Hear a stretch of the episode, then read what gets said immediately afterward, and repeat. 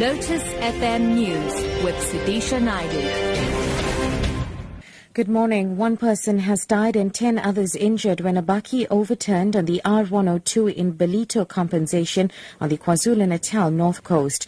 Netcare 911 spokesperson Chris Botha says it's believed that a bakkie transporting workers failed to negotiate a bend and overturned. The bakkie rolled several times and the people were ejected. Uh, one female was underneath the vehicle when we arrived there, and firemen had to use the jaws of life to extricate her. Tragically, though, she died there on scene due to the very severe injuries that she sustained.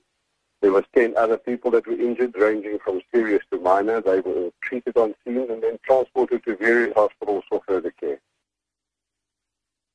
Nehawu chairperson in Parliament, Sthembiso Tembe, has been denied entry into the parliamentary precinct. This as security has been tightened at the entrances of Parliament. Some staff members who are on a list are being screened before entering the precinct.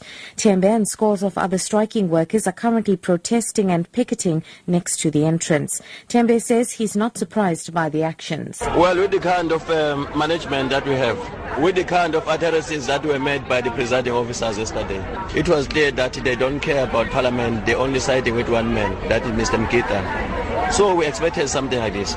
Now, the fact of the matter is that the nation can see that we have got a management that is scared of its own workers. They are scared of its own workers who are here. Uh, I don't know why they can't come to us, address us.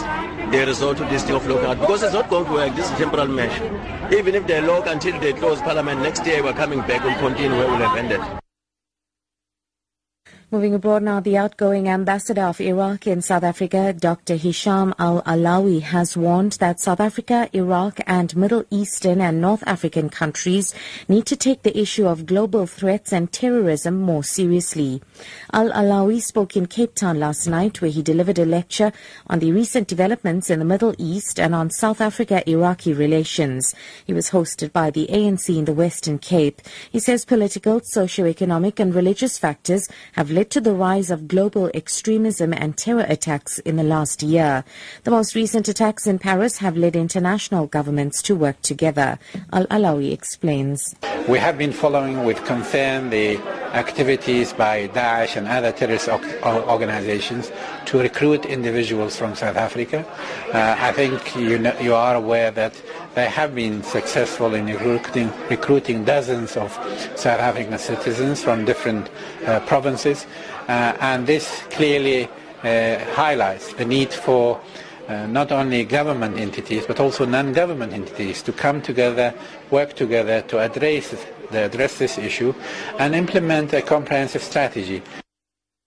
And finally, Minister of Women Affairs Susan Shabangu says this year's campaign of no violence against women and children needs to focus on the perpetrators rather than the victims. Shabangu has been speaking at the pre-launch of the campaign in Danville Township near Mahikeng in the northwest last night. She has urged men to respect women and children. The international campaign is observed from the 25th November to 10th of December. Shabangu elaborates. Because it doesn't help us to continue mobilizing victims, which are women, and leave the men. So our main driver is to say men must partner with us in making sure that we heal our communities, but also we make sure that women can feel safe. We are here in Denver in making sure that the scourge of violence, which has affected this area, where women are victims of rape, women, elderly people are victims of uh, being raped and murdered, we really want to appeal and say to the communities around here, there's still hope. Top story, one person has died and 10 others injured when a bakkie overturned on the R102 in Ballito compensation on the KwaZulu-Natal North Coast. For Lotus FM News, I'm Sudisha Naidu.